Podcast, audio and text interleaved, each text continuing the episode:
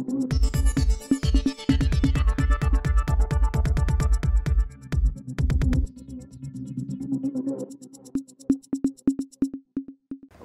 இது news focus Tamil. ஒரு சிறு இடைவெளிக்கு பிறகு மீண்டும் அரசியல் விமர்சகர் மருத்துவர் டாக்டர் காந்தராஜை நாம் சந்திக்க இருக்கிறோம். பல்வேறு தமிழக மற்றும் இந்திய அரசியல் அப்டேட்ஸ் பற்றி இன்றைக்கு நாம் அவரிடம் பேச இருக்கிறோம். வணக்கம் சார். ரெண்டாயிரத்தி இருபத்தி நாலில் தேர்தல் அந்த தேர்தலில் தேர்தல் எது பேசப்பட போகிறதா இருக்கணும் அஜெண்டா எது அப்படிங்கிறது பாஜக செட் பண்ணுறதுக்கு முன்னாடி காங்கிரஸ் ஒரு விஷயத்தை செட் பண்ணிடுச்சுன்னு சொல்லி சொல்கிறாங்க ஏன்னா ராகுல் காந்தி அவர்கள் பல்வேறு இடங்களுக்கு போகிறாரு லாரி டிரைவர்களோட பயணம் பண்ணி அவங்களோட பிரச்சனையை கேட்டு தெரிஞ்சுக்கிறாரு. ரயில்வேக்கு போயிட்டு அங்கே ஒரு சும தூக்குறாரு. அவங்களோட பிரச்சனை கேட்டு தெரிஞ்சுக்கிறாரு. தச்சு வேலை செய்யக்கூடிய மர வியாபாரிகள் அவங்கள பற்றி அவங்ககிட்ட பேசி அவங்களோட பிரச்சனை தெரிஞ்சுக்கிறாரு. அவர் இதெல்லாம் இந்த விஷயங்கள்லாம் உன்னிப்பாக கவனித்து ஓபிசிக்கான ரிசர்வேஷனுங்கிறது ஒரு பெரிய தேவையாக இருக்குது அதில் காங்கிரஸ் ரொம்ப ஸ்ட்ராங்காக கவனம் செலுத்திட்டு இருக்கு அப்படிங்கிறத பேசுகிறாரு இது வந்து பாஜக வந்து இந்த விஷயத்தை பேசாமல் வழக்கம் போல் இந்து மக்களுக்கு பாதுகாப்பு கிடையாது. ஏன்னா இப்போ வந்து மூணு டைமென்ஷன் கொண்டு போயிட்டாங்க. முஸ்லீம்ஸ் கிறிஸ்டின்ஸ் எடுத்துட்டாங்க இப்போ மூணாவது வந்து சீக்கியர்களையும் எடுத்துட்டாங்க. காலிஸ்தான் பயங்கரவாதிகள் இருக்காங்க அவங்க அப்படின்ட்டு அவங்களையும் எதிர்க்கிறாங்க. இந்துக்களுக்கு எதிராக இவங்களாம் இருக்காங்க அப்படின்னு சொல்லிட்டு பாஜக அந்த நேரட்டிவ் செட் பண்ண பார்க்குது. அதை காங்கிரஸ் பிரேக் பண்ணி ஓபிசி விஷயங்களை கவனம் செலுத்த சொல்லி ஒரு அஜெண்டா செட் பண்ணியிருக்குன்னு சொல்கிறாங்க எப்படி பார்க்குறீங்க? இதெல்லாம் நீங்கள் சொல்கிற எல்லாமே வந்து எலெக்ஷன் நேர்மையாக நடக்கிறதுக்கு தேவையான விஷயங்களுங்க இங்கே முதல்ல எலெக்ஷன் நேர்மையாக நடத்துறதுக்கான ஏற்பாடுகளை அதுக்கான இதை வந்து அரசியல் கட்சிகள் தீவிரம் காட்டலைன்னா எந்த ஸ்ட்ராட்டஜி எதையும் ஒர்க் பண்ணி பிரயோஜனம் இல்லை. எல்லாத்தையும் அந்த சிப்பை எடுத்துகிட்டு இந்த சென்சாரை எடுத்துகிட்டு இந்த சென்சாரை மாட்டினாக்கா அத்தனையும் கந்தல். அவ்வளோதான் அவ்வளோதான் இப்போ எல்லா கட்சியும் அங்கே தான் கவனம் செலுத்தணும் அப்படிங்கிறீங்க. எலெக்ஷன் கமிஷனர் கூட அந்த- அந்த ஆஃபீஸர் அத்தனை பேர்த்து மேலேயும் கண்டு வைங்க. எலெக்ஷன் மாறிச்சு தொலைஞ்சிங்க. ஃப்ரெஞ்சு புரட்சி ஞாபகம் வச்சுக்கோன்னு சொல்லிட்டு இது பண்ணி பாருங்கள் என்ன ஆகுதுன்னு பாருங்கள் அந்த தலைமை தேர்தல் ஆணையர் அப்படின்ற விஷயத்தை நீங்கள் குறிப்பிட்டீங்க. அது குறித்து ஓய்வு பெற்ற தலைமை தேர்தல் ஆணையர்கள்லாம் வந்து பிரதமர் நரேந்திர மோடிக்கு ஒரு கடிதம் எழுதியிருந்தாங்க. அதில் என்ன விஷயத்தை குறிப்பிட்டிருந்தாங்கன்னா தலைமை தேர்தல் ஆணையர் நியமனம் அப்படிங்கிறது வந்து equal to supreme court judges அப்படிங்கிறது அந்த அதுக்கான ஒரு ஈக்குவலான ஒரு போஸ்ட் அது. நீங்கள் அதை வந்து ஒரு ஐஏஎஸ் ஆஃபீஸருக்கான போஸ்ட் அளவுக்கு அதை நீங்கள் வந்து ஒரு டீ ப்ரொமோட் பண்ணுறீங்க அது அதோட மதிப்பு குறைக்கிறீங்க நீங்கள் இதை கைவிடணும் அப்படின்னு சொல்லிட்டு அவங்களும் ஒரு கடிதம் எழுதியிருந்தாங்க. நீங்கள் சொல்கிற அந்த விஷயத்தை சிங்க் பண்ணி பேச வேண்டியதாக இருக்குது அதன் பிறகு பிரதமர் நரேந்திர மோடி அதில் வந்து ஒரு சாஃப்ட் கார்னர் எடுத்ததாக சொல்லப்படுது. எப்படி பார்க்குறீங்க? சாஃப்ட் கார்னர் இல்லை. இன்னொருத்தர் இன்னொரு செட்டு ஒன்று எழுதுச்சு. ஏறத்தாழ ஒரு முப்பது நாற்பது உச்சநீதிமன்ற நீதிபதிகள் ஒன்றா சேர்ந்து இந்தியாவினுடைய ஜனநாயகத்துக்கு விரோதமான முறையில் நீங்கள் வந்து எலெக்ஷன் கமிஷனர் பிடிக்குள்ளார வைக்க பார்க்குற அதுக்கு அனுமதிக்க கூடாதுன்னு ஒரு லெட்டர் எழுதியிருக்காங்க. இதெல்லாம் ஒரு புரட்சி வருவதற்கான ஆரம்பங்கள். பிரெஞ்சு புரட்சியில் அப்படி தான் மேரி அந்தோன் போட்ட ஆட்டங்கள் ராணி போட்ட ஆட்டங்களுக்கு கேள்வி கேட்பாரே இல்லாமல் இருந்தது. பிரபுக்களோடு சேர்ந்துட்டு போட்ட ஆட்டம் அளவுக்கு மீறி போயிட்டு இருந்தது. கிங் ஃபோர்டீன்த் லூயி பேசாமல் உட்காந்துக்கிட்டு இருந்தான். வால்டேரும் ரூசோவும் பெரிய புரட்சிகளை உண்டாக்குனாங்க. பல படங்கள் அன்னைக்கு. டேல் ஆஃப் டூ சிட்டிஸ் போன்ற நா- நாவல்கள்லாம் அதை அடிப்படையாக வச்சு எழுதுனது தான். அந்த அளவுக்கு அது போ போணுச்சு. அப்போ அவளுங்க நினைக்கவே இல்லை. மக்கள் ஒரு ஒரு காலத்தில் எந்திரிப்பாங்கன்னு நினைக்கல. ஃப்ரெஞ்சு புரட்சி மாதிரி ஒரு ரத்த புரட்சி எப்போவுமே நடக்கலையே. ரஷ்ய புரட்சி மாதிரி ரஷ்ய புரட்சியில் ரத்த புரட்சியும் நடக்கல. அதுதான் உண்மை. சுத சுலபமாக நடந்து போச்சு. கதை தான் விட்டாங்க. மக்கள் சேதமே எதுவுமே கிடையாது. ரஷ்ய புரட்சியில். ஃப்ரெஞ்சு புரட்சியில் தான் லட்ச ஆயிரக்கணக்கான பேர்கள் கில்லட்டினில் கொல்லப்பட்டார்கள். பிரபுக்கள் கூ ரா- வாரிசே இல்லாமல் அழிச்சாங்கல்ல கையில் வெட்டினா கஷ்டம்னு சொல்லி கெலிட்டன் கண்டுபிடிச்சாங்க. இழுத்து இழுத்து வெட்டணும் அந்த அளவுக்கு நடந்த ஒரு புரட்சி. அப்போ இதே தான் நடந்தது. எது சொன்னாலும் கேட்கல. எது சொன்னாலும் கேட்கல. யார் என்ன சொல்கிறதுங்கிற ஆட்டம் போட்டாங்க. எனக்கு இன்னொரு இது என்னன்னா மோடி வந்து ஃப்ரான்ஸுக்கு போனபோது பிரெஞ்சு புரட்சியின் போது தலை வெட்டி கொல்லப்பட்ட பதினான்காம் லூயினுடைய தலையவும் அந்த மேரி அந்தோனுடைய தலையும் எடுத்து தலையை எடுத்து இப்போ கல்லறையிலேருந்து எடுத்து அது எப்படி வெட்டப்பட்டது என்னங்கிறதெல்லாம் ஆராய்ச்சி பண்ணி ஒரு அவர் மோடி ஃப்ரான்ஸில் இருக்கும்போது வெளியிட்டாங்க. ஒருவேளை மோடிக்கு கொடுத்த அபாய அறிவிப்பாக கூட இருக்கு சரி இது ரொம்ப அதிர்ச்சிகரமான ஒரு இருக்குது. அந்த அந்த நேரத்தில் ஏங்க அதை கொடுக்குறாங்க? அவர் மோடி அந்த நேரத்தில் ஃப்ரான்ஸில் இருக்கிறார். அவர் அந்த நேரத்துக்கு போனது அப்படிங்கிறது மணிப்பூர் பற்றி எரிஞ்சிட்டு இருக்கக்கூடிய அந்த சமயத்தில் அவர் போனார். அப்போ அதை விஷயம் தான் பிரான்ஸோட பார்லிமெண்ட்லேயே அதான் எதிரொலிச்சது. மணிப்பூரில் இப்படி ஒரு விஷயம் இருக்குது. இதுவும் நடந்தது.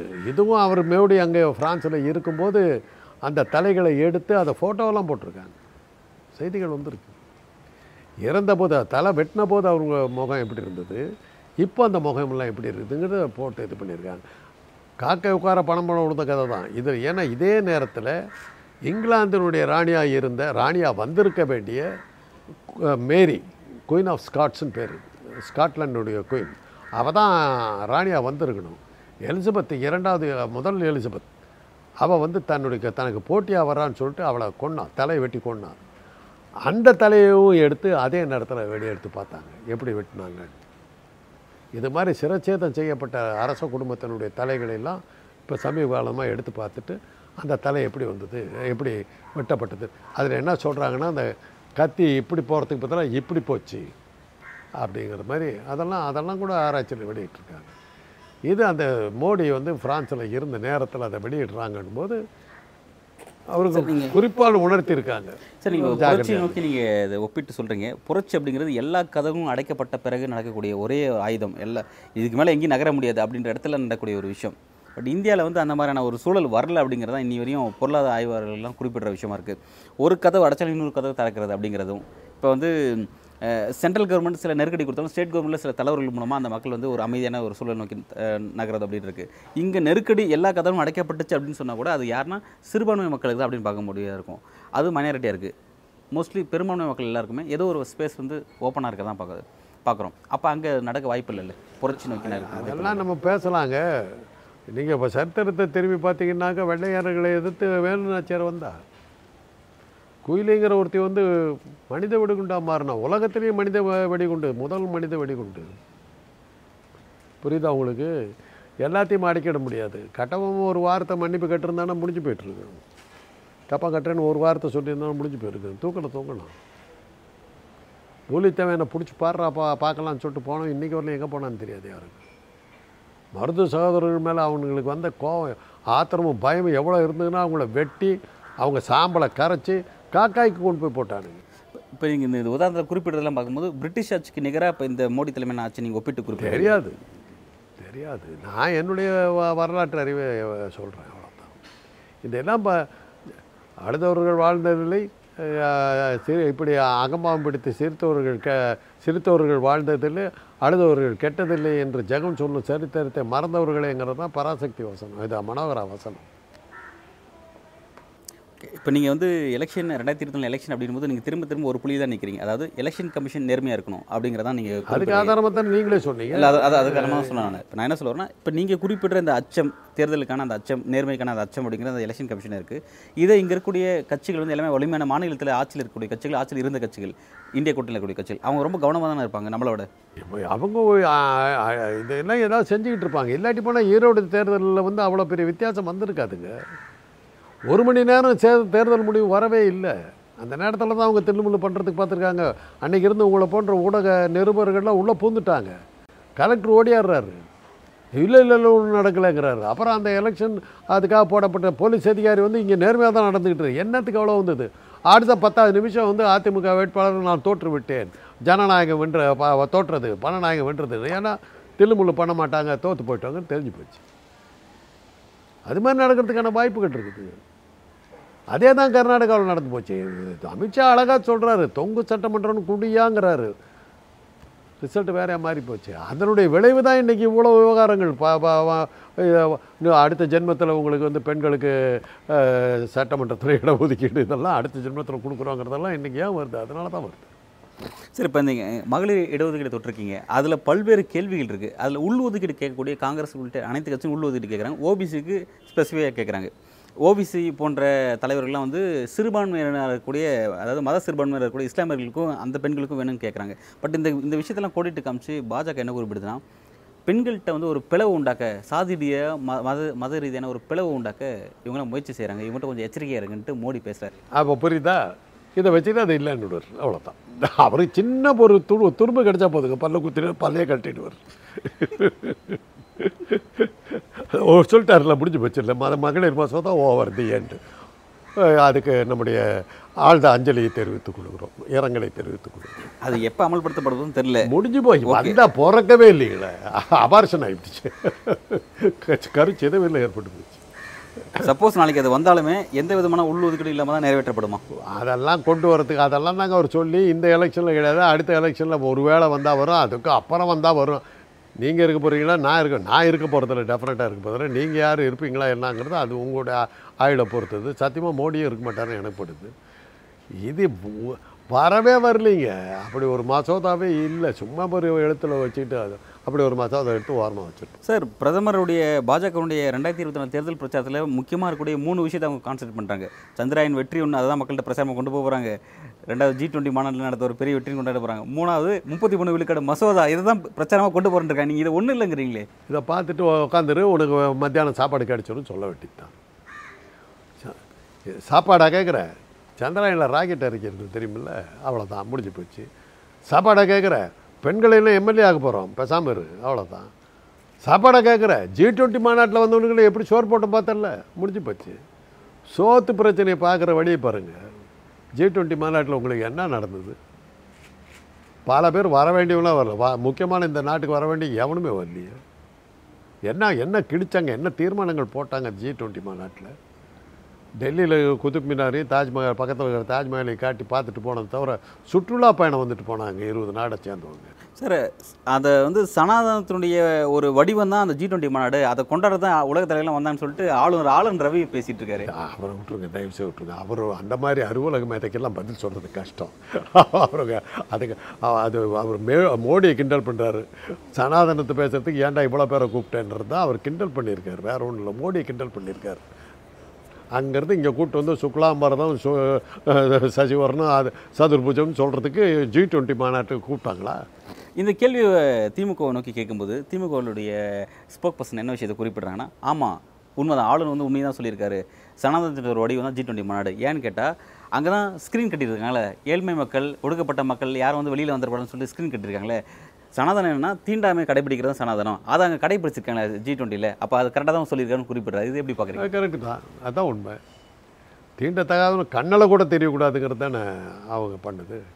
இது வந்து த இன்றைக்கி ஜனாதிபதியாக இருக்கிற திரௌபதி முர்முவுக்கு சமர்ப்பிக்கிறோம். அவங்க தான் பார்த்துக்கணும். உங்கள் நிலைமை இதாம்மா. சோறு போட்டு நாயா கட்டி வச்சுருக்குறாங்க. அவ்வளோதான் இருக்குது பார்க்கறதுக்கு பரிதாபமாக இருக்குது இதுவரையுமே திரௌபதி முர்மு விஷயத்தில் அவங்கள ஏன் வந்து புதிய நாடாளுமன்ற கட்டத்தில் அனுமதிக்கல? அவங்கள ஏன் வந்து பல்வேறு நிகழ்ச்சிகளை புதிய ஸ்பெஷல் பார்லிமெண்ட் செக்ஷன் நடக்குது. அந்த விஷயத்தில் கூட அவங்களை அனுமதிக்கல. நடிகைகளுக்கு அனுமதிக்கிறீங்க அவங்கள ஏன் அனுமதிக்கல? இது போன்ற கேள்விகளுக்கு இன்னும் தெளிவான ஒரு நேர்மையான விளக்கத்தை பாஜக கொடுக்கவே மாட்டேங்கிறாங்களே. நீங்கள் உயர உயர பறந்தாலும் ஊர்க்குருவி பறந்தாகாது அவ்வளோதான் உங்களுக்கு இடம் கொடுத்த மாதிரி நாங்கள் கணக்கு காட்டிட்டோம். அதுக்காக உங்களுடைய பதவி காட்டிக்கிட்டுலாம் வெளியில் வந்துட முடியாது. ராம்நாத் கோயிலில் என்ன பண்ணீங்க? ஒரு கோயிலில் இருக்கிற ஒரு அர்ச்சகன் உஞ்சவர் ஊற்றி பார்ப்பான் வந்து ஜனாதிபதியாக இருந்தால் என்ன உள்ளே வராதுன்ட்டு போனான்ல. ஜனாதிபதிக்கு அவ்வளோதான் சனாதனத்தில் அவ்வளோதான் முடியாது பட்டியலினம் ஒன்றும் பண்ண முடியாது. அவ்வளோதான் அதுக்கு மேலே ஒன்றும் பண்ண முடியாது. திராவிட ச- சம இது வந்து ச சித்தாந்தம் வந்தாலோடய இவங்களுக்கு விடுவு காலம் கிடையவே கிடையாது. அதை மறந்தீங்கன்னா திராவிட சித்தாந்தம் வரணுங்கிறீங்க. ஆனால் பாஜகவினர் நீங்கள் திராவிட சித்தாந்தம் பேசக்கூடியவங்க. திமுகவில் ஒடுக்கப்பட்ட தாழ்த்தப்பட்ட மக்களை யாராவது நீங்கள் வந்து தலைமை பதவிக்கு நீங்கள் கொண்டு வந்து வச்சுருக்கீங்களா? அப்படின்னு ஒரு கேள்வி பாஜக முன் வைக்கிறாங்க. பாருங்கள் நாங்கள் பாருங்கள் குடியரசுத் தலைவர் ஆக்கியிருக்கோம். ரெண்டு குடியரசுத் தலைவர் ஆக்கிட்டோம் நாங்கள் இன்னும் பல்வேறு இடத்துல கொண்டு வந்து வச்சிருக்கோம். ஒரு பழங்குடி சமத்தை கொண்டு வந்து வச்சுருக்கோம். ஒடுக்கப்பட்ட சமத்தை கொண்டு வந்து வச்சுருக்கோம். அந்த மாதிரி நீங்கள் ஏதாவது ஆக்கியிருக்கீங்களான்னு கேட்குறாங்க கலைஞருடைய மகன் அழகிரின்னு ஒருத்தர். அவருடைய மனைவி பட்டியலினத்தை சேர்ந்தவர். வீட்டுக்குள்ளாரே வச்சுருக்காரு. இவரும் ஆஃபீஸில் உட்கார வச்சு அட்ரஸ் இல்லாமல் வச்சுருக்கிறார். முர்மு கொடுத்த மரியாதை வேணும்னாக்கா போங்க. அதுதான் நடக்கும். முர்முவுக்கும் ராம்நாத் கோயிலுக்கும் பட்டத்தை கொடுத்து என்னவா வச்சுருக்கிறீங்க? அவர் ப பதவி கொடுக்கல. ஆனால் என் வீட்டுக்குள்ளார வீ வீட்டினுடைய இல்லத்த அரசியாக வச்சுருக்காருங்க. அதை காட்டுங்க அதை சொல்லுங்களேன். சரி முதல்ல உன் பொண்டாட்டியை வீட்டுக்குள்ளார கொண்டு வந்து வை அதுக்கப்புறம் மற்றவங்களை பற்றி பேசலாம். நீ பெண்ணினத்தை நீ என்ன பண்ணியிருக்கிற?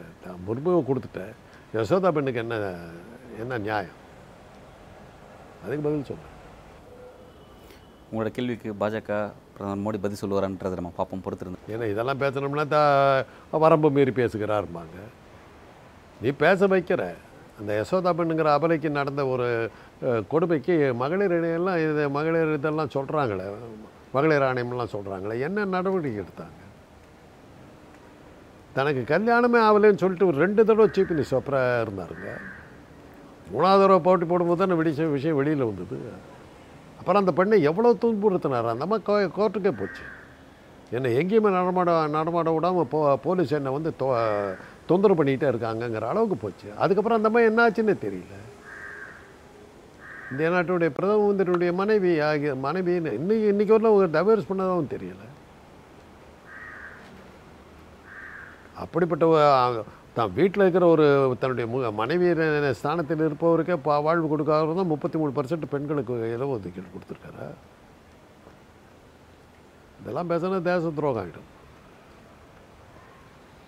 சரி இன்னும் அந்த விஷயத்தில் வந்து இந்த மக்கள் தொகை கணக்கெடுப்போ அல்லது தொகுதி மறுவரையோ அதை பற்றி வாயை திறக்காம பாஜக ரொம்ப அமைதியாக இருக்காங்க அதை பண்ண பிறகு தாங்க அதை கொண்டு வர முடியும். அதை என்னைக்கு நடத்த போகிறோம் சொன்ன பிறகு சொல்லி அதை முடிச்சதுக்கு பிறகு தானே நீங்கள் மகளிர் இடஒதுக்கீடு மசோதாவை நிறைவேற்ற முடியும்.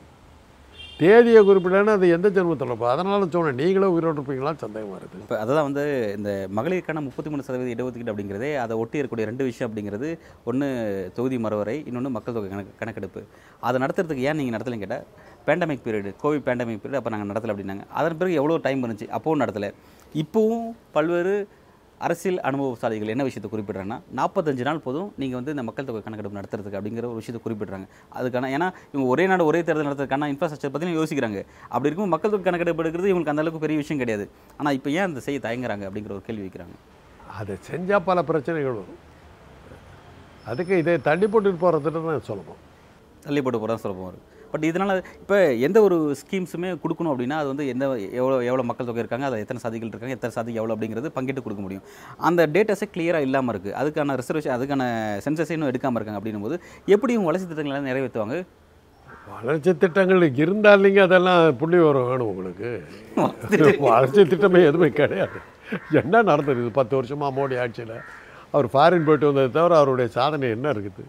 ஐம்பத்தாறு இன்ச்சு ஆண் மார்பழகன்ங்கிற பேர் தான் அவருக்கு கிடைச்சிது. அதுவா சாதனை. வளர்ச்சியின் நாயகன் குஜராத்தினுடைய வளர்ச்சி எங்கேயோ கொண்டு போய் சென்றவர் அப்படின்லாம் வந்து அவருக்கான பாலமெல்லாம் இடிஞ்சு விழுந்து குஜராத் மாடலில் பாலம் கட்டினாவே பாலம் என்ன குஜராத்தில் பாலம் என்ன பயப்படுறாங்க. நேற்று கூட ஒரு பாலம் இடிஞ்சு விழுந்துருச்சுங்கிறாங்க சார் அப்படின்னா ரெண்டாயிரத்தி இருபத்தி நாலில் பிரதமர் மோடி என்ன இந்த பத்தாண்டுகளில் அவருடைய வளர்ச்சியாக எதெல்லாம் பட்டியலிட்டு அவர் பிரச்சாரம் செய்வார்? குஜராத்தில் விழுந்த பாலத்தை எல்லாம் காட்டலாம். அதெல்லாம் காமிச்சு வாங்க கிடைக்காது.